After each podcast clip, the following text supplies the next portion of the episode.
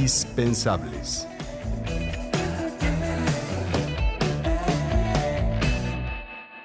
En este momento, las 9 en punto. Las opiniones vertidas en el siguiente programa son responsabilidad de quien las emite y no representan necesariamente el punto de vista de la Universidad Autónoma de Aguascalientes. Prospectiva 94.5. Un espacio para analizar el entorno político, social y económico de la mano de los profesionales. Prospectiva 94.5. Comenzamos.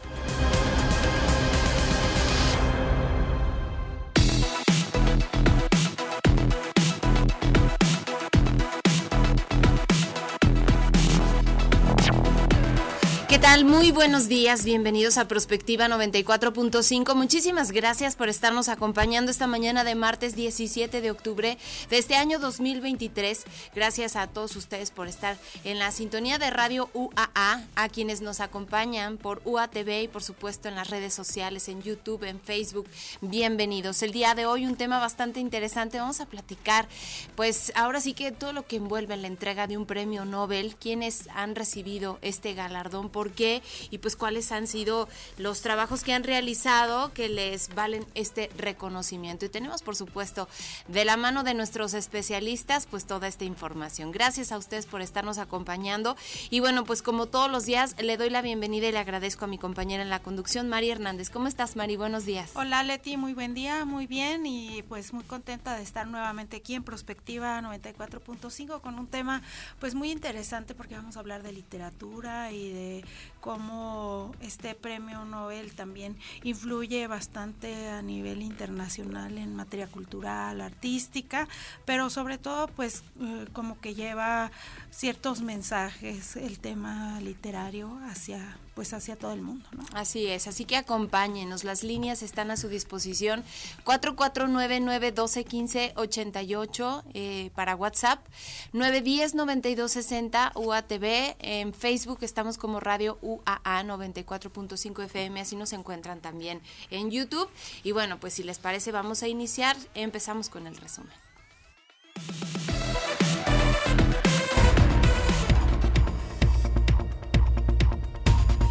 Pues amaga el CENTE con realizar plantón posiblemente el próximo lunes ante la falta de libros de texto en las escuelas de Aguascalientes. El líder de la sección 1 del CENTE, Ramón García Alviso, asegura que las autoridades educativas solo tienen esta semana para responder a la solicitud tanto de docentes como de padres de familia respecto a, la entrega de estos libros de texto. Específicamente se solicita pues que se ponga una fecha en la audiencia judicial en donde se evaluará el tema, pues desde que se propuso no ha habido avances en la resolución solución. De no tenerla, se estaría revisando convocar a una marcha, incluso una suspensión de actividades en el Estado. De aquí al viernes vamos a esperar la respuesta de la autoridad educativa por parte del juez y a partir de esta semana nos organizaremos, ya lo platicamos, con 450 líderes de todos los niveles, maestros activos y también jubilados. En fecha y hora emitiremos un comunicado donde estaremos convocando a una marcha, plantón o suspensión en la entidad. Segunda conocer justamente el líder de esta sección 1 del CENTE, Ramón García Alviso. Ayer nos platicaba Mario César justamente esto, que pues ya eh, los ánimos en las escuelas están revueltos justo porque son los maestros los que están entregando pues hasta fotocopias a sus alumnos para poder seguir avanzando en los distintos temas que ven en cada uno de los niveles educativos. Y hablaban ellos mismos de que pues tanto la plataforma que se habilitó por parte del gobierno del estado como algunos de los otros materiales pues no corresponden justamente al plan que deben llevar ellos dentro de las aulas y por eso necesitan o para ellos es indispensable tener los libros de texto como una guía para que los chicos de primaria, secundaria continúen con sus labores normales y con, y con el plan de estudios determinado, ¿no? Entonces, pues yo creo que no, no creo que sea posible que, eh, que, con una advertencia del pues un juez determine sí o no a un tema de, un amparo, como es el caso de Aguascalientes, pero lo que sí es que muy probablemente si no hay una determinación previa, pues ellos van a tomar otro tipo de acciones. Y el día de ayer tomó protesta Leonel Alcaraz Alarcón como nuevo coordinador de la Guardia Nacional en Aguascalientes. La ceremonia tuvo lugar en las instalaciones de la 14 Zona Militar, a donde acudieron autoridades estatales y federales. Alcaraz Alarcón es originario de Michoacán, fungió como coordinador de la Guardia Nacional en Zacatecas. En cuanto a su preparación académica, cuenta con dos maestrías en Administración Pública y en Seguridad y Defensa Nacional. El coordinador de la Guardia Nacional en Aguascalientes garantizó que arriba al cargo con el único objetivo de sumar capacidades, ya que la corporación que dirige tiene como principal encomienda coadyuvar en las tareas de seguridad con gobiernos estatales y municipales, sumar con las fiscalías tanto de la República como del Estado y añadió que la primera tarea al tomar protesta es la de reforzar y mantener vigiladas las vías de acceso. En particular habló enfocar sus esfuerzos en la carretera 45 Sur porque ahí es donde pues muchos aguascalentenses han reportado algunos asaltos dentro de las carreteras, robos de sus vehículos y de sus pertenencias y pues ahí es donde dice el nuevo coordinador de la Guardia Nacional que se van a enfocar los esfuerzos. Ojalá que haya buenos resultados. La verdad es que le deseamos todos los éxitos a eh, quien se integra a la Guardia Nacional aquí en Aguascalientes para que haya buenos resultados, que es lo que estamos esperando los ciudadanos en esta materia. Y bueno, pues ayer el periodista Ciro Gómez Leiva tuiteaba por la tarde que habría sido detenido en California, Estados Unidos. Armando Escárcega, se le conoce como el patrón supuesto autor intelectual del atentado en su contra en diciembre pasado. Ello luego de que el propio Ciro pidiera a la Fiscalía General de la República atraer la investigación de este atentado del que salió ileso. Luego de que desde el inicio la Fiscalía de la Ciudad de México condujo este caso. La Fiscalía General de la República informó sobre la detención provisional con fines y extradición en contra de Armando E. por el delito de autoría intelectual del intento de homicidio en contra del periodista Ciro Gómez Leiva. Los marshals de la Oficina de Alcohol, Tabaco y Armas de Fuego y Explosivos del Departamento de Justicia de los Estados Unidos detuvieron eh, a este individuo en la ciudad de Delano, en California, poniéndolo a disposición del juez competente para su extradición. Así tuiteaba el periodista. El día de ayer por la noche y todavía hoy por la mañana comentó a propósito de esto. Vamos a escuchar. Me preguntan qué espero después de la detención de este hombre, del patrón. No sé. En verdad, no lo sé. Pero agradezco a las autoridades, al Estado mexicano, el seguimiento que han hecho del caso. Lo dije al día siguiente de los disparos. Lo repito hoy. Si uno deja de creer en las autoridades, en la posibilidad de que haya justicia, ¿En qué podría creer uno entonces?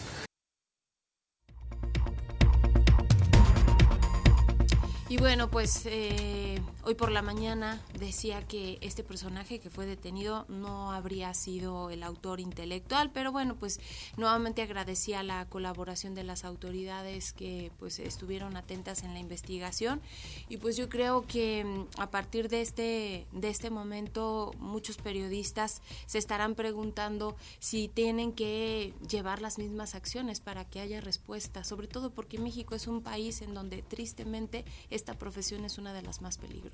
Sí, es una de las más peligrosas, pero también habría que decir que no todos los periodistas tienen, digamos, la capacidad o las relaciones que puede tener Ciro Gómez Leiva, ¿no? Que obviamente que qué bueno que se están realizando todas estas acciones para detener a las personas que atentaron en contra de su vida, pero creo que no todos eh, tienen las mismas posibilidades, ni todos los casos se están atendiendo de la misma manera. Exactamente, diría yo, son pocos más bien. Más bien son pocos, exacto. Y las aspirantes a la presidencia de la República, Xochitl Galvez y Claudia Sheinbaum, deberán tomar medidas drásticas en sus estrategias previas a las precampañas para evitar que sus alusiones a las elecciones del 2024 y sus reiteradas propuestas electorales pongan en riesgo la equidad de la contienda. Ayer la Comisión de Quejas del INE hizo un serio llamado a Galvez, representante del Frente Amplio por México, quien acumula seis medidas cautelares en su contra por presuntos actos anticipados de campaña, a cumplir normas normas y leyes y no incurrir en conductas que puedan representar alguna ilegalidad. Los consejeros votaron a favor de ordenar a la senadora panista bajar dos publicaciones de redes sociales y le prohibieron emitir mensajes con contenido proselitista. Esto porque ella regularmente cuando da algunas declaraciones se refiere a ella como ocupando o para ocupar la presidencia de la República. Y en el caso de Claudia Sheinbaum, le exigieron limitar sus actos a eventos cerrados para la militancia y no referirse a las elecciones del 2024 en sus discursos ni mencionar propuestas de gobierno. De hecho, se comenta en algunos medios locales si estará en riesgo su visita aquí a Aguascalientes que iba o está planeada para, me parece, el próximo jueves, eh, si se va a llevar a cabo o no y de qué manera se tendrá que modificar pues sus eventos. Claro, porque pues básicamente las dos, las dos están haciendo eh, actividades proselitistas y obviamente pues el Instituto Nacional Electoral está atendiendo a las denuncias que se están interponiendo pues para evitar todo esto. Creo yo, no sé tú qué piensas Mari, pero el INE se ha visto bastante blando en todos estos eh, procesos, tanto del Frente como de Morena, que llevan mucho tiempo. Estaba yo pensando, de acuerdo al calendario electoral, fíjate, las elecciones van a ser hasta junio del próximo año. ni siquiera comienzan las pre-campañas y bueno, ya tenemos de alguna manera virtuales candidatas.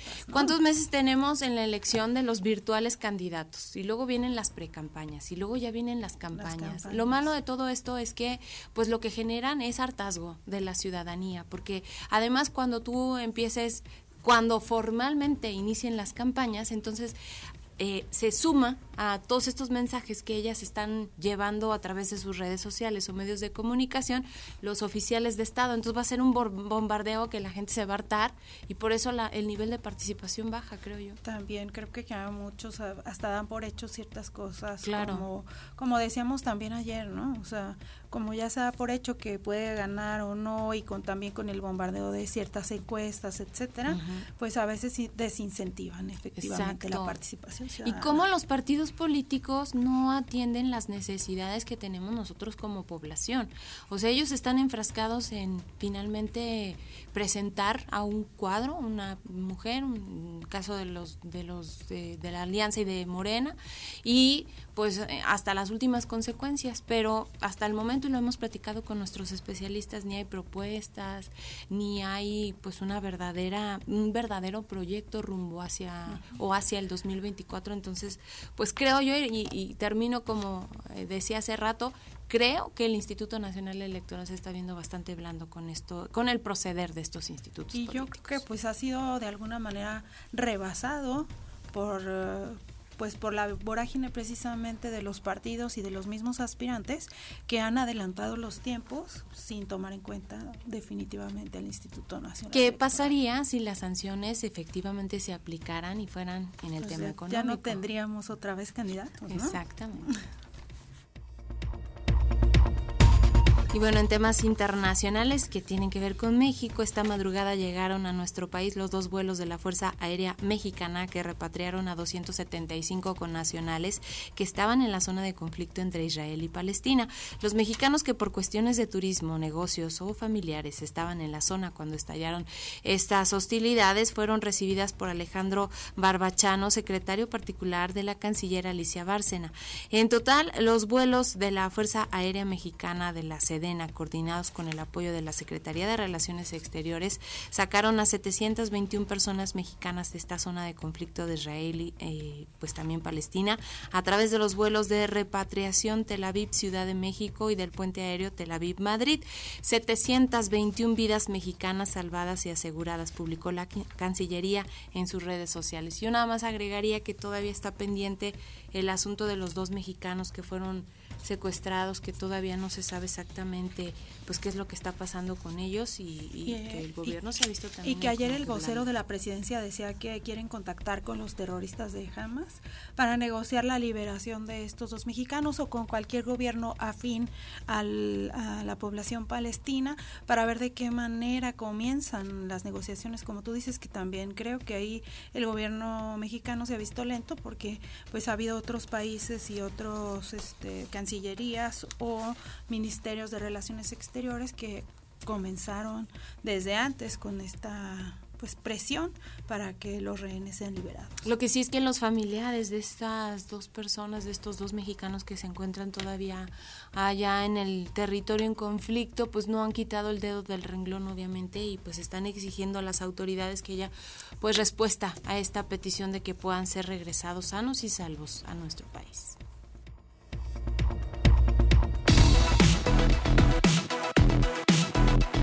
Comunícate al WhatsApp al 449-912-1588.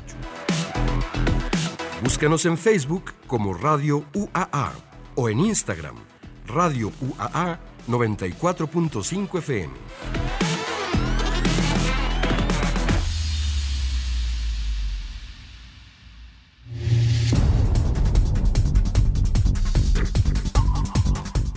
Alfred Nobel fue un químico e ingeniero sueco, inventor principalmente de la dinamita y otros explosivos. Patentó todos sus inventos y generó compañías para fabricarlos. Todos ellos fueron de gran importancia en la industria de la construcción, la minería y la ingeniería, pero también en el terreno militar. Durante su vida acumuló enormes riquezas y su fortuna se vio acrecentada con la inversión de pozos de petróleo. Sin embargo, sus inventos le generaron también cierto conflicto por el mal y la destrucción que sus inventos pudieran causar a la humanidad, y de acuerdo a ciertos historiadores y biógrafos, estas razones le llevaron a estipular en su testamento la creación de los galardones para las personas que mayor bien provocaran en la humanidad, en los terrenos de la física, química, medicina, fisiología, literatura y la paz, reflejando con ello su preocupación por la paz mundial y sus ideas progresistas contrarias a la violencia. De ahí surge la Fundación Nobel, encargada de administrar la fortuna del inventor, además de organizar la entrega de estos galardones. A partir del siglo XX, en el mes de octubre, la Academia Sueca de las Ciencias, el Instituto Karolinska, así como la Academia de Estocolmo y un comité nombrado por el Parlamento noruego, anuncian a los ganadores de estos premios. El primer jueves de octubre corresponde el anuncio al Premio Nobel de Literatura, que ha concedido 116 galardones desde el año 1901 y hasta el 2023, de los cuales cuatro han sido premios compartidos, uno fue entregado de manera póstuma y dos fueron concedidos pero rechazados por los autores galardonados. De estos, 17 han sido para mujeres. El Comité Nobel de Literatura, formado por cuatro o cinco miembros, evalúa las nominaciones y presenta sus recomendaciones a la Academia Sueca, que a lo largo de su historia ha reconocido y premiado a una amplia gama de autores de todo el mundo por sus contribuciones excepcionales a la literatura. A través de este prestigioso galardón se ha destacado la importancia de la escritura como una forma de expresión artística y cultural que trasciende fronteras y enriquece la comprensión de la humanidad. Aunque el premio ha estado sujeto a controversias y debates en ciertas ocasiones, su legado perdura como un homenaje a la diversidad de voces literarias y a la importancia de la literatura en la promoción de la paz, la comprensión y la reflexión a nivel global.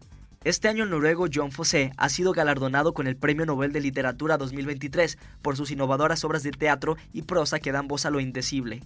Y ese es el tema de hoy en Prospectiva 94.5.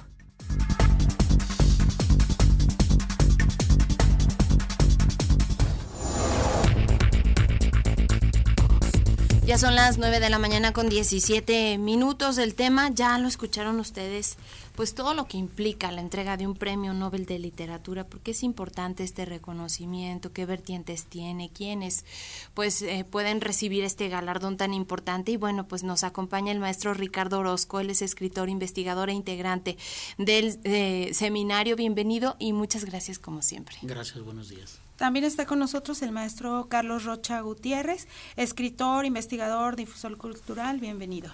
Gracias, buenos días. Un gusto saludarles. Buenos días. También está el maestro Frausto Grande, igual profesor e investigador. Gracias. Muchas gracias por la invitación. Gracias por esta participación. Y yo quisiera, pues, antes eh, de hablar de, eh, pues, cosas específicas de esto, lo que implica la escritura, la literatura, etcétera, quisiera que nos eh, pudiera decir, maestro, porque es importante. Eh, la cápsula nos daba como un contexto de por qué se entregan estos premios Nobel en todas las disciplinas en las que se hacen acreedores. Pues los grandes talentos, los grandes talentos talentos, creo yo, a nivel internacional. Y bueno, pues el caso es el de el Premio Nobel de, de Literatura, justamente pues haciendo énfasis en cómo eh, esta área puede reflejar eh, la historia, la forma de vida, las costumbres, los conflictos, tantas y tantas cosas que nos narra la literatura, maestro. Gracias, buenos días. Mm, primero agradezco la invitación mm, por parte del Seminario de Cultura Mexicana, la corresponsalía Aguascalientes, eh, nos ha encargado que vengamos con a este medio de difusión tan importante para que charlemos sobre las diferentes disciplinas que constituyen nuestro seminario de cultura. Eh, en, este, en esta agrupación hay lo mismo científicos que artistas o estudiosos de alguna rama del arte o de la ciencia. Y creo que el tema del premio Nobel viene muy a cuento para, para esta, pues digamos, diversidad, este marco de referencia eh, cultural. Como seguramente el público sabe, el premio Nobel se establece a la muerte del científico eh, sueco Alfred, bueno, algunos pronuncian Nobel, ¿verdad? pero para facilitarnos la comunicación diremos Nobel, eh, que dejó una cierta cantidad de dinero producto de sus investigaciones y sobre todo del descubrimiento de la dinamita. Él se dio cuenta que la dinamita podía servir para obras, eh, digamos, benéficas, pero también para destruir, y entonces quizá en su, en su panorama ético decidió que su, su fortuna eh, fuera depositada en un fideicomiso para premiar cada año por parte de la Academia Sueca de Ciencias y de Letras a personajes que hubieran aportado significativamente tanto la investigación en las áreas científicas, luego se agregó el de economía tiempo, tiempo después, y eh, en principio eran física, química y medicina.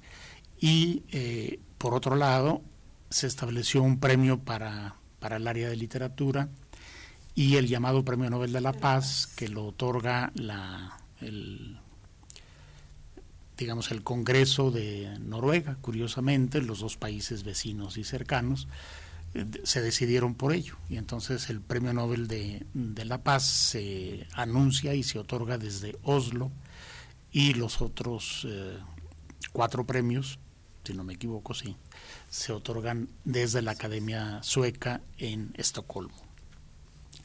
Y bueno, mm, seguramente Alfred Nobel pensaba en la literatura como justamente eso, una forma de expresión humana que eh, de alguna manera enaltece, ennoblece la, el espíritu humano y que merecía la pena que también los escritores entraran en esta arena para ser reconocidos mundialmente.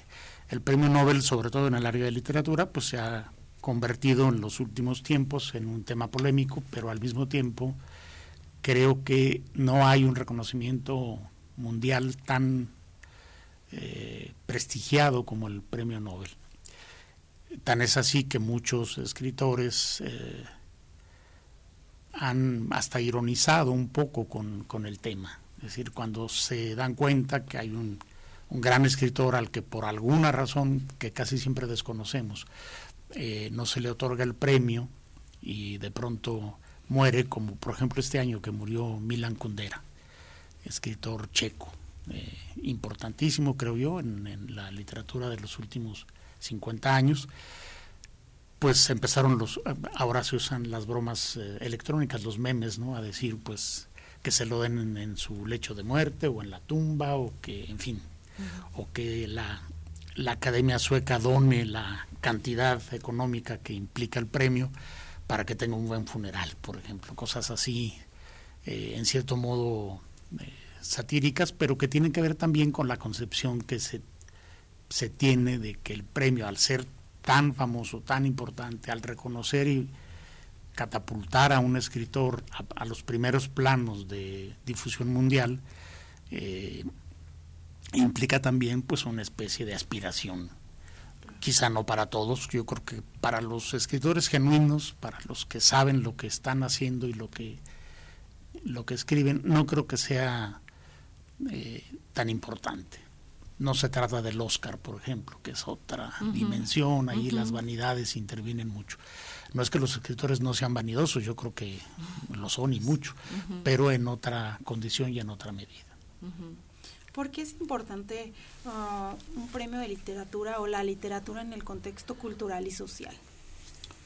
Pues bueno, eh, es importante, yo considero que sobre todo en un par de dimensiones es donde es importante. En primer lugar, eh, un premio como el Premio Nobel de Literatura, por ejemplo, es un premio que yo, principalmente como lector, una cosa que abre es esa posibilidad, la apertura hacia literaturas escritas en otras lenguas, la oportunidad de su traducción, la oportunidad de su difusión. Hay autores, autoras que previamente ya tienen una difusión grandísima, pero hay otros nombres que han aparecido en distintos momentos, distintas décadas, que no tenían esa difusión tan grande, o por lo menos la tenían en alguna forma lingüística muy amplia. Por ejemplo, hay, hay autores, autoras que están en inglés y que ya se permitía, pero que quizás en español no los conocíamos.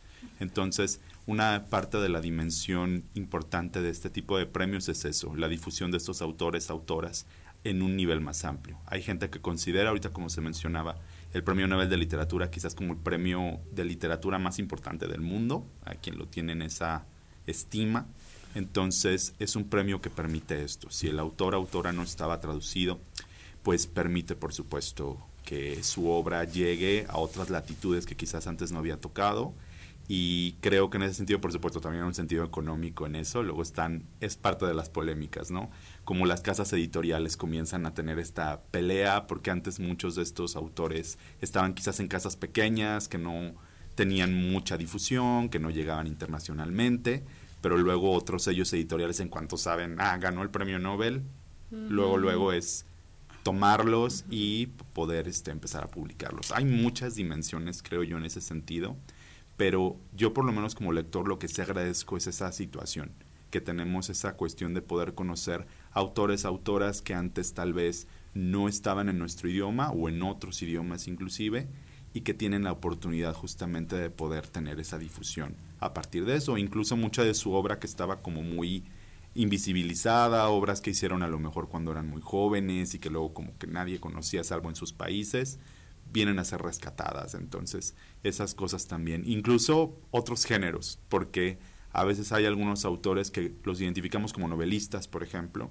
pero gracias al premio Nobel descubrimos que también tienen producciones en teatro, en ensayo, en poesía y en otros géneros y nos permite también ver una como un vistazo más amplio de lo que tienen. Pero yo sí diría que mucho de su importancia radica en esto, como en esa difusión que puede hacerse y en esta cuestión de cómo también es representativo de distintos lugares del mundo en cuanto a estas personas, aunque claro, ahí entran también otras polémicas. La mayor parte del Premio Nobel de Literatura ha, sido dado a la lengua inglesa, por ejemplo, que como sabemos pues es la lengua mayoritaria actualmente y luego viene el francés, por ejemplo, pero hay otras lenguas que tienen un solo representante, hay lenguas que no tienen ningún representante que lo haya ganado, y ahí empiezan otras polémicas. Claro, eh, ahorita que dicen toda esta parte de la polémica y de si hay preferencias o no sé, como que alguna inclinación hacia ciertas lenguas, pensaba yo, creo que la gran mayoría de la, de la población nos preguntamos esto, ¿qué, ¿qué se necesita escribir sobre qué tema, qué género, como para que te tomen en cuenta, para que digan, ah, mira, este escritor de México, de Aguascalientes, pues es un talentazo porque está hablando, o cómo, o qué es lo que en general tendría que tomarse en cuenta y qué es lo que realmente pasa. Claro, ahí siento que hay como dos temas. Uno es eh, el aspecto como la calidad literaria en sí misma y otro aspectos de legitimación cultural que juegan también en esto, ¿no? O sea, hay muchos autores y autoras de gran calidad que no recibieron el Nobel porque puede ser que por una cuestión de temas vigentes o de cambios culturales que sufrió la sociedad en su momento no estaban dentro del radar. Por ejemplo, eh, a mí me gusta un libro de Tim Parks que habla sobre, que se llama Desde aquí leo, es un crítico inglés, y él dice es que eh, pensemos como en qué pasa cuando, una, cuando se va a escoger el Nobel, ¿no? O sea, ya el concepto de literatura universal es complejo, ¿no? Porque quiénes entran dentro, de este concepto de qué es lo universal, ¿no? Y qué países tienen más preponderancia frente a otros, ¿no? O sea, pensemos que es la Academia Sueca, son personas que en general hablan sueco o hablan inglés como segunda lengua, algunos tendrán otras lenguas, y cuál es el posible acceso que tengan a todas las obras del mundo, ¿no?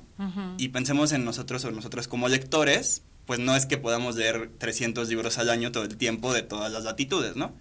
Entonces, al pensar como en esas elecciones, pues dicen es que se van cambiando como criterios, ¿no? Hay ciertos delegados, personas en todo el país que van a nominar a ciertos autores que consideran buenos Luego la accesibilidad. ¿Será que pueden leer todos los libros en sueco o será que, que leen todos los libros en inglés? Pensemos que quedan 200, ¿no? Y de esos dices, bueno, no se premia un solo libro, se premia una obra. Entonces, quizás eran dos o tres. Entonces, eso va reduciendo mucho y pues entran otros factores, ¿no? O sea, entra, ha habido ciertos autores, autoras que se han premiado de acuerdo al tiempo político. O sea, por ejemplo, el apartheid tenía que ver, cuando se hablaba mucho de el periodo en África del apartheid, algunos autores que se premiaron en torno a eso fueron Coetzee, fueron Nadine Gordimer, eh, ciertos autores como Abdurrazak Gurna, que ganó hace unos años, que habla sobre el colonialismo en, en África alemán, que es rarísimo, porque casi nunca lo vemos, y que tiene que ver con una cuestión de temática que eso no demerita su calidad literaria, pero que a veces los factores pueden jugar en, bueno, reconocemos qué cosas estamos reconociendo en este periodo, ¿no? Y sobre todo ahora que necesariamente se han replanteado los temas y que decimos, bueno, tenemos que considerar a, las mujeres dentro de esto porque el número de mujeres frente al número de hombres es tremendamente ínfimo, es casi la quinta parte, pues cambia mucho. Entonces, sí habrá muchos autores muy buenos que no ganarán el Nobel y algunos autores que también tendrán cierta cuestión del momento también. O sea, como en otras latitudes, por ejemplo, en el tema de series y películas, sea, también el tema de la inclusión, también lo estamos viendo aquí en lo del premio Nobel. Ah, por ejemplo, ahorita con lo que refería el maestro, pensaba mucho en Svetlana Alexievich, que ella es periodista, que se le dio el Nobel, pero que también tiene mucho que ver con el tema de la guerra y... Claro. Bueno, yo, yo quisiera abundar un poco en lo que me ya dijo Carlos, con respecto a esta suerte de cuotas que la Academia Sueca tiene que cumplir o que cumple a su pesar. Quiero decir, por ejemplo, que eh, en primer lugar lo que señalaba Carlos es muy cierto. quien decide el premio es la Academia Sueca, lo cual no implica que no haya propuestas. Eh, habitualmente a los ganadores todavía vivos de los años anteriores les piden propuestas. Y es por eso que se pueden de pronto colar nombres que quizá la Academia Sueca ni conocía. Por un lado. Por otra parte, hay algunos académicos que leen lenguas no dominantes o por lo menos no tan dominantes como el inglés, francés y alemán. Y eso también tiene un sesgo. El único académico que hace unos 30 años más o menos leía en español se murió. Y él fue el responsable de que por lo menos, si no recuerdo mal, eh, tres escritores de lengua española ganaran el premio, porque era muy insistente y cada año los proponía. Y entonces en el año 82 lo gana García Márquez, en el año 89 Camilo José Cela y en, la, en el año 90 Octavio Paz. Gracias a que ese académico tenía seguramente mucha influencia entre sus compañeros. Y como leía español, no es que no estuvieran traducidos a otras lenguas estos tres grandes escritores, claro que sí, pero eh, es más fácil si tú lees en la lengua original de los autores que les puedas decir a los demás, lean las traducciones, porque estos autores son importantes. ¿no? Bueno, ese es un, fenómeno como aleatorio y casi anecdótico, pero funciona muy bien para entender eh, todas las fuerzas que están en juego cuando se otorga el premio. Hay un asunto también mm, del, del género identitario de los autores, ya hablaba Carlos, la muy escasa cantidad de mujeres escritoras premiadas en relación con la alta cantidad de señores, ¿no? Creo que son 17 mujeres eh, de 123 ganadores, por un lado. Por otra parte, eh, está el asunto geopolítico, que también ya de algún modo se mencionaba. Eh, y la representatividad de las lenguas. Este año, por ejemplo, el premio recayó en un vecino de los suecos. La lengua noruega, eh, pues es una lengua hablada por una relativamente pequeña cantidad de, hablantes. Eh, Noruega es un país eh, con poca población, sin embargo, tiene, digamos, una, una caja de resonancia el hecho de que estén muy cerca de los suecos, y que finalmente están en Europa. Y ahí la visión eurocéntrica pues también termina imponiéndose. Eh, yo no conozco al ganador de este año, también los muchachos me decían que ellos no lo han leído, eso, sobre todo es dramaturgo, y eso nos suscitó previo a este programa, pues el interés por ver en la lista de ganadores cuántos eh, dramaturgos hay, cuántos poetas hay, eh, cuántos narradores o cuántos que combinan los géneros.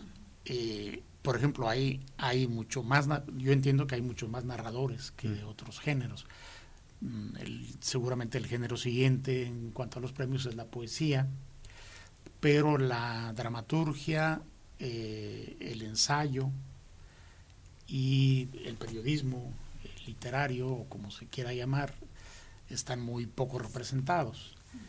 Tan poco representados que en el año 2000, cuando fue Bob Dylan? 2016, si no me equivoco, 2015, eh, es el único eh, escritor, autor de canciones populares que ha ganado el premio. Y eso suscitó una gran polémica. Los puristas de la literatura dijeron, ¿y por qué se lo dan a un autor de canciones? Aquí en México algunos incluso con mucha sorna dijeron, ay, lástima que ya se murió Juan Gabriel, hubiera podido ser un, este, buen aspirante al premio Este, pues, no, bueno, no, es para tanto, pero sí llama la atención que habiendo tantos escritores, literatura pura y dura, eh, la academia se haya decidido por premiar a un autor de canciones populares cuando todavía vivía, por cierto, se murió dos semanas después de, del anuncio del premio, pero todavía vivía Leonard Cohen, un autor de canciones populares que para mi gusto y el de muchos otros supera seguramente las letras de Bob Dylan. Pero bueno, ahí pasó eso y, ya, ¿no? Claro. Eh, entonces está el asunto del, del, género identitario, está el asunto de los géneros literarios, está el asunto de las lenguas, de la representación lingüística. El español es una lengua muy hablada en el mundo.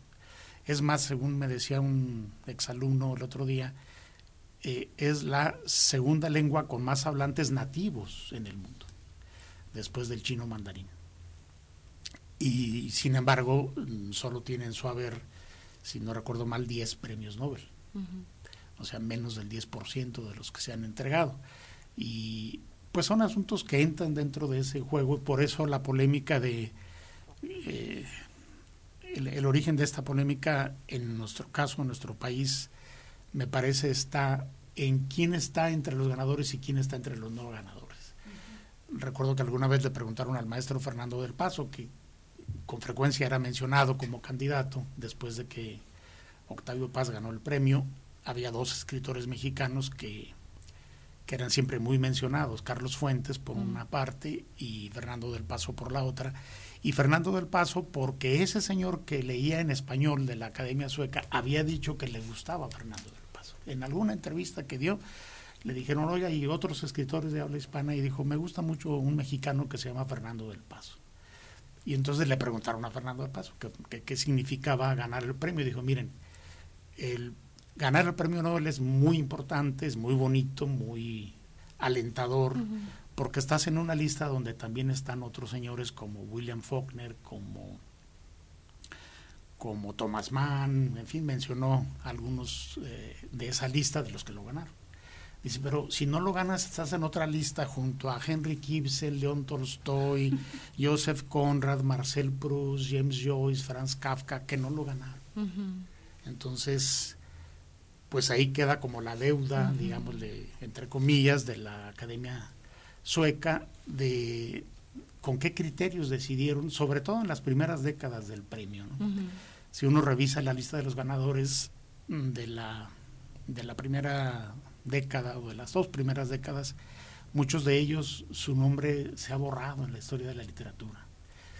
Quizá tenían una calidad, calidad importante, pero el tiempo ha hecho su trabajo y entonces se ha, borrado un poco sus nombres. Y, dice uno, bueno, si todavía estaban vivos, por ejemplo, Henry James, mm, Marcel Proust o Henry Ibsen, el gran dramaturgo, eh, cuando empezó el premio, parece casi increíble que no lo hayan obtenido. Es cierto. Bueno, son las 9 de la mañana con 39 minutos. Vamos a hacer una pausa. La línea está abierta, 449-912-1588. En Facebook, Radio UAA 94.5. Ahí también nos pueden dejar sus comentarios. Vamos a este corte, regresamos con más. Prospectiva 94.5.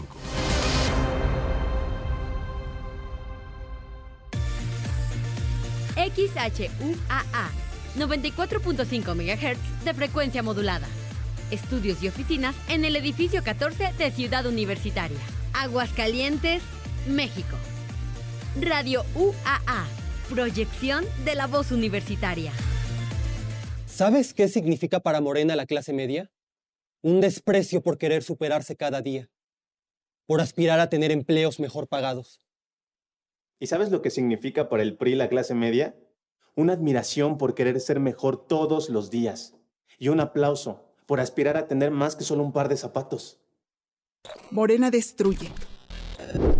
El PRI construye. PRI sí sabe gobernar.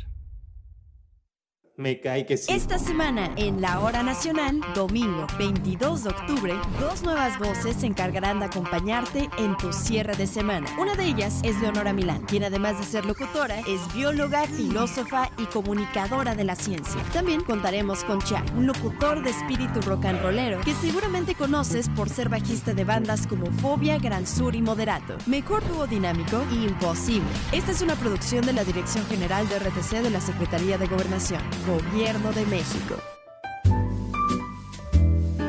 El mejor camino hacia el jazz está en Jazz Boulevard.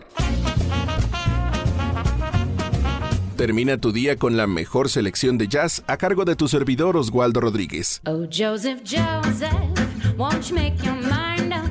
Sintoniza todos los martes a las 10.30 de la noche por Radio UAA 94.5 FM. No soy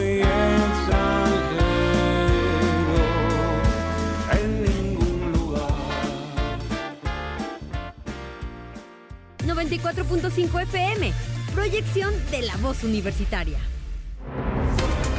Prospectiva 94.5.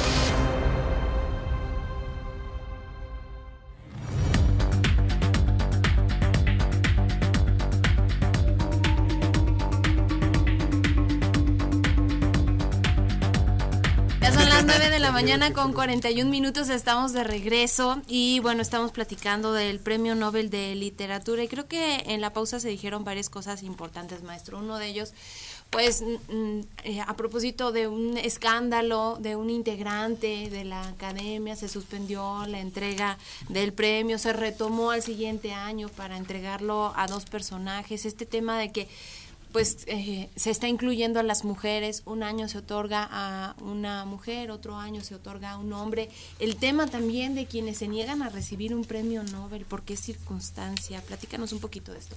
Sí, claro que sí. Durante el año 2018 hubo justamente un escándalo. Eh, uno de la, una de las personas dentro de la academia que selecciona el Nobel fue acusado de acoso sexual y esto provoca que se diera el anuncio de que ese año no se iba a otorgar premio Nobel de Literatura, todos los demás premios fueron otorgados con normalidad, pero el premio de literatura se posponía. Lo que se dio en este anuncio fue que justamente se iba a otorgar el año siguiente, pero iba a ser un premio doble.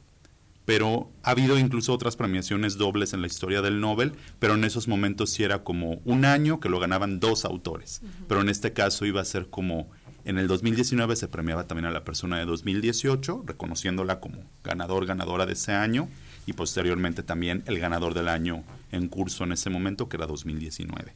En esos años fueron premiados Olga Torkashuk de Polonia y Peter Hanke de Austria, que fueron los premiados en ese momento.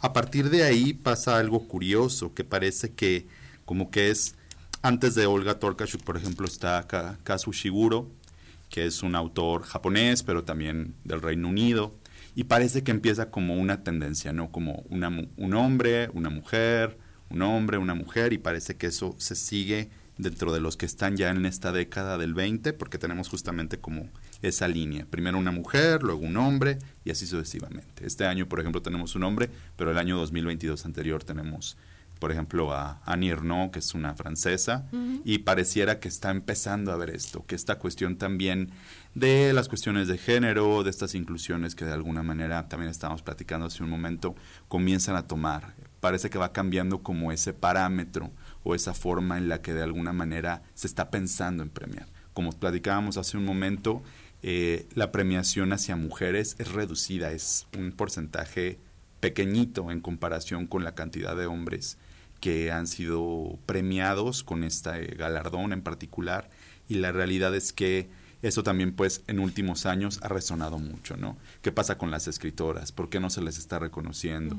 y, pero ahora ya comienza. Por ejemplo, para mí es muy representativa Annie Ernaux del año pasado porque ella hace una literatura que es completamente autobiográfica, es completamente íntima. Sus libros a mí me parecen fuertísimos. Yo la he estado leyendo, me parece fuerte lo que habla. Habla de temas como el aborto, habla del tema, por ejemplo, de los celos en una relación marital, de cómo su esposo se va con otra mujer y cómo ella tiene todo esto. Son libros que mucha gente dice que no tienen mucha calidad literaria. ¿Por qué? Porque es una escritura con pocas metáforas, muy directa, y hay gente que justamente hace este juicio, ¿no? Como, ah, es que es una escritura de mujeres que nada más está contando pues sus desamores y estas cosas. Como en este ninguneo que lamentablemente todavía existe entre muchas cosas, digas de series, cine y por supuesto literatura, pero que a mí me parece muy interesante que una autora que escribe completamente de sí misma, que está hablando de lo que ella ha vivido, lo que llamamos autoficción de alguna forma, que no es propiamente una novelística ficcional como estamos acostumbrados, sino que hay mucho de la vida personal plasmado ahí, me parece muy interesante. Y a mí me pareció una autora justamente también con Alietsevich, que es este una periodista y que hace otro tipo de trabajo. Eso también a mí me ha parecido muy interesante, saliendo del género y estas cuestiones. Me pareció muy interesante que también las elecciones en los últimos años han sido hacia otro tipo de géneros en cuanto a producción literaria que antes no estaban como tan en el mapa. Las producciones de la escritura más personal, las producciones como Alietsevich, que es periodismo, Bob Dylan, que por supuesto, como se mencionaba hace un momento, fue muy, muy polémico, pero que es el reconocer también a la música popular como un género que está dentro y que también puede ser tomado en cuenta, ¿no? Y cómo se va tomando esto. Por ahí tal vez todavía hay algunas deudas, hay gente que dice que deberían premiar un crítico, una crítica, por ejemplo. Hay siempre esta cuestión de es literatura o no es literatura. Hay quien ha hablado de productores que hacen más cuestión gráfica, pero que también hay literatura también al mismo tiempo, como la novela gráfica, por ejemplo. O gente que se dedica únicamente a la literatura infantil, por ejemplo. Claro. Si tendrían ese lugar cosas de este estilo, o sea, se ha pensado mucho si se está versatilizando un poquito más el Nobel, no solo en la cuestión de premiar hombres y mujeres, sino también qué Incluir tipos de producciones. más, claro, y por ejemplo, ¿qué pasa con la poesía? Eh, yo veo de pronto, pues no sé, creo yo, no sé, a lo mejor estoy cometiendo un error, pero como que hay géneros a los que en la generalidad pues eh, son más gustados. Y hay otros como que se están dejando un poco más de lado. No sé si la poesía esté en este apartado. Sí, es como que en el mercado literario suele ser mucho más común que te acerques como lector a un texto narrativo, ¿no? Ujú. O sea, y entre la narrativa más la novela, La novela. que el cuento. Entonces, si vemos como que las novedades suelen ser los premios de novela, los que venden más, o los que tienen más proyección, o lo que se compra más. Y luego hay géneros más minoritarios, que es la poesía, la dramaturgia, el ensayo, que ahí no sé si es unos más que otros, pero que sí, pues se nota como que los nichos de lectores o lectoras suelen ser más reducidos.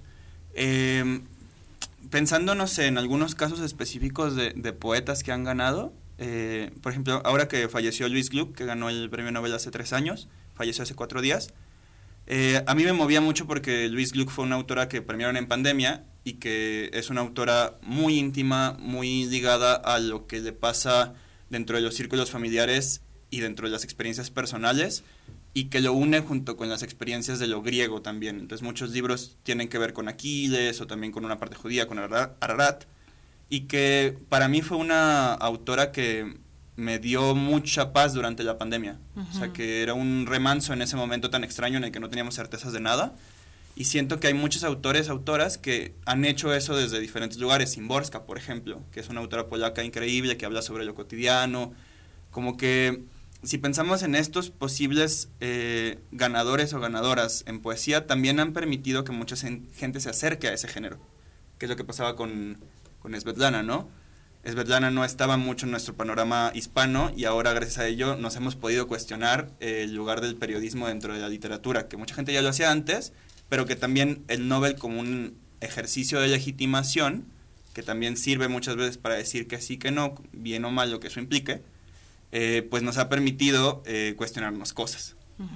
que tanto también influye, digamos, eh, es muy complicado elegir entre todo el mundo y entre todos los autores del mundo a uno que pueda ser el premiado con el, con el Nobel de Literatura, pero que tanto influye también que los países como tales apoyen a los escritores para que se dediquen a esa vida como profesión, porque en México pasa o no pasa, que haya ese apoyo para los escritores, por ejemplo. Bueno, es un tema eh, muy interesante. A lo mejor los jóvenes podrían contestar más sobre ese punto específico. Yo quisiera mm, decir, y no es que rehuya la pregunta, pero quisiera decir que eh, en buena medida el premio Nobel también implica una suerte de competencia entre los grandes medios editoriales. Igual que en el Oscar, eh, hace algunos años, las grandes productoras, la Universal, eh, o cualquiera otra, se disputaban los premios principales y hoy en día las plataformas se disputan los premios principales y promueven y hacen toda una serie de eventos previos para, para de alguna manera lanzar a sus candidatos. En el caso del Nobel, las grandes eh, casas editoriales mm, apuestan a eso. Por eso cada año aparece Murakami como candidato, porque eh, él es editado en muchas lenguas por editoriales muy fuertes, muy importantes.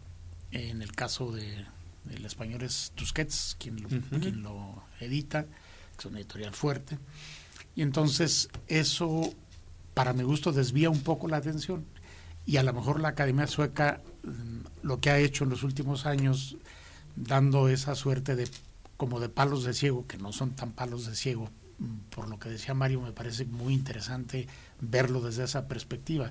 Es decir, visibilizar autores, visibilizar culturas, visibilizar modos literarios que no están considerados canónicos o, o- o que no están en el mismo nivel de prestigio. Pienso en la literatura infantil, por un lado, pero pienso también en, la, en las novelas policíacas, por ejemplo.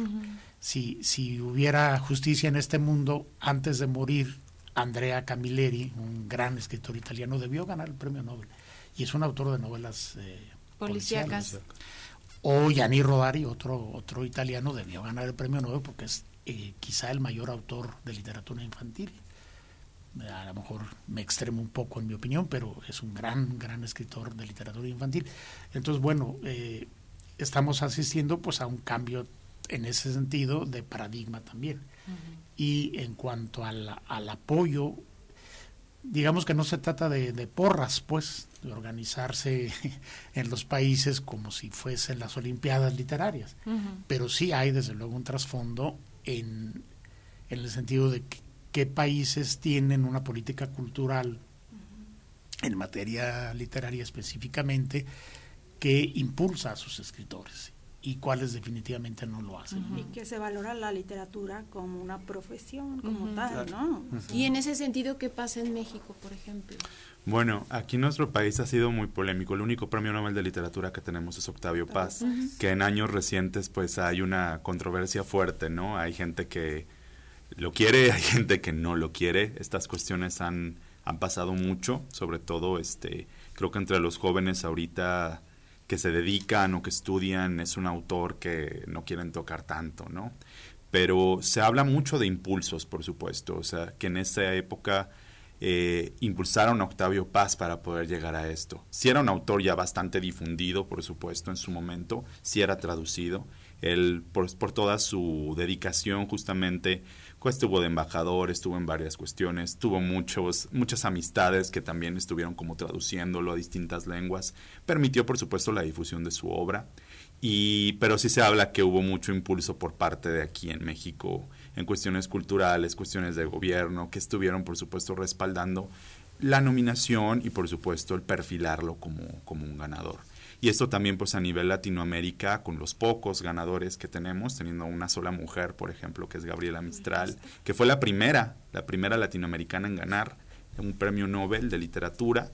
Muy polémico también, porque bueno, es un es un poco de tiempo después de que termina la Segunda Guerra Mundial, no se había entregado el premio Nobel y se habla que también hay cuestiones políticas, porque aparte de entregárselo a Mistral, que es una poeta, una poeta tal vez muy clásica para el momento histórico en el que gana, porque ya hay, ya hay muchos escritores más vanguardistas que incluso se quejaron mucho, ¿no? Como porque a Gabriela cuando habría en Chile, por ejemplo, una producción o incluso en otras latitudes latinoamericanas una producción que tal vez era más interesante. Pero ahí otra vez viene la polémica. ¿Qué premiamos? O sea, esas vanguardias, esas novedades literarias o se premia por otras cuestiones. Gabriela Mistral se había hecho de un gran nombre también como pedagoga, como embajadora. Entonces, estas cuestiones también parece que han tenido una influencia Claro. y, y que tienen mucho que ver eh, en cuanto a ciertos ganadores. No digo que todos hayan tal vez tenido que hacer estas labores políticas también, pero por ejemplo en los casos latinoamericanos en la mayoría pareciera que sí, como que han tenido una conexión con alguna parte europea, Mario Vargas Llosa, por ejemplo, que se considera tanto peruano pero como español también, ¿no? Y que estas cuestiones también conectan. García Márquez no se diga, Neruda, por ejemplo, que está muy metido en la cuestión política. Entonces, pareciera que los premios Nobel de nuestra latitud particular eh, sí han tenido un poquito una relación también política que ha ayudado, por supuesto, y que ha sido muy polémico, porque mucha gente dice, ¿por qué ganó Mistral? ¿O por qué Mario Vargas Llosa? Ajá, ¿O por qué ganó Octavio Paz cuando había tal vez otros escritores? Ahora, por ejemplo, sonaba que dentro de las listas, que eso siempre es bien fantasmagórico, ¿no? Porque se habla de listas del Nobel, quién está nominado, pero la academia no pone en una pantalla, miren, estos son nuestros favoritos. Su caballo favorito, es curioso porque hay casas de apuestas que sí hacen esta, esta cuestión y ahí están apostando hasta ver pues quién gana, ¿no? Y pues ahí también es una cuestión monetaria interesante. Pero este año, por ejemplo, se hablaba que Elena Poniatowska entró como una candidata muy fantasmagórica por ahí. Este, y por supuesto, pues Poniatowska en nuestro país pues es muy criticada también en este sentido de si tiene calidad literaria, si es una buena escritora, si no lo es. También es periodista, entonces hay estas cuestiones, ¿no? Se hablaba mucho, yo vi varias cuestiones ahí muy polémicas de ¿y por qué Poniatowska si hay otros autores, hay otras autoras que podrían ser bien referentes, ¿no?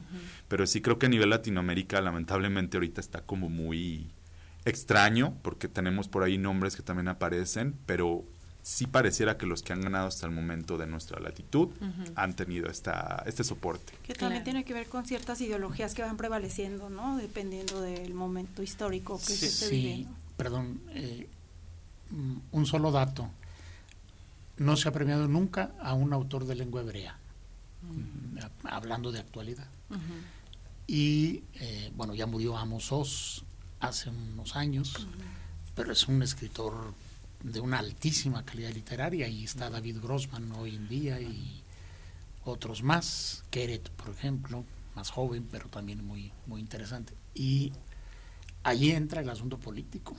¿Qué, qué ocurriría, por decir algo, si este año el premio Nobel lo hubiera ganado un escritor judío? Por ejemplo. Israelí. Y bueno, lo, lo que eso significa en términos de discusión pública, de discusión política. Eh, finalmente no es ajeno el, el premio ni la organización de la Academia Sueca, ni tampoco el mundo literario, pues a los vaivenes de la historia y de la, y de la situación política de los pueblos. Claro. Lamentablemente ya se nos acabó el tiempo. Les tenemos que agradecer muchísimo esta participación. Maestro, muchísimas Gracias. gracias. Gracias, maestros, por Muchas haber gracias. estado con nosotros. Gracias. La verdad es que es bastante interesante este tema. Que, quería pedirles una conclusión. Todo el tiempo estaba yo pensando, pues la tristeza que me da los bajos niveles que tenemos en México para nuestros jóvenes, para nuestros niños, pues de adentrarse exactamente en este mundo. Y bueno, pues ojalá, ojalá que esto sirva de reflexión, justamente la cantidad de talentos que hay, no solamente en eh, México, en Latinoamérica, en el mundo, que están pues ahí y que no los tomamos en cuenta. Pero bueno, muchísimas gracias. Gracias. Gracias, a Gracias. ustedes. Ya nos vamos, Ya Mari. nos vamos y bueno, como decías al principio, que el Premio Nobel de Literatura sirva pues un poco para impulsar esta lectura entre todos los mexicanos Y mañana vamos a hablar del dengue para que nos acompañen eh, a las 9 de la mañana aquí en Prospectiva 94. Muchas gracias. Muchísimas gracias a ustedes. Gracias, gracias a Checo Pacheco, a Juanita Salas, a la gente allá en UATV. Nos encontramos mañana, María Hernández, Leti Medina. Les deseamos que tengan un excelente día. Prospectiva 94.5. Un espacio para analizar el entorno político, social y económico de la mano de los profesionales. Prospectiva 94.5.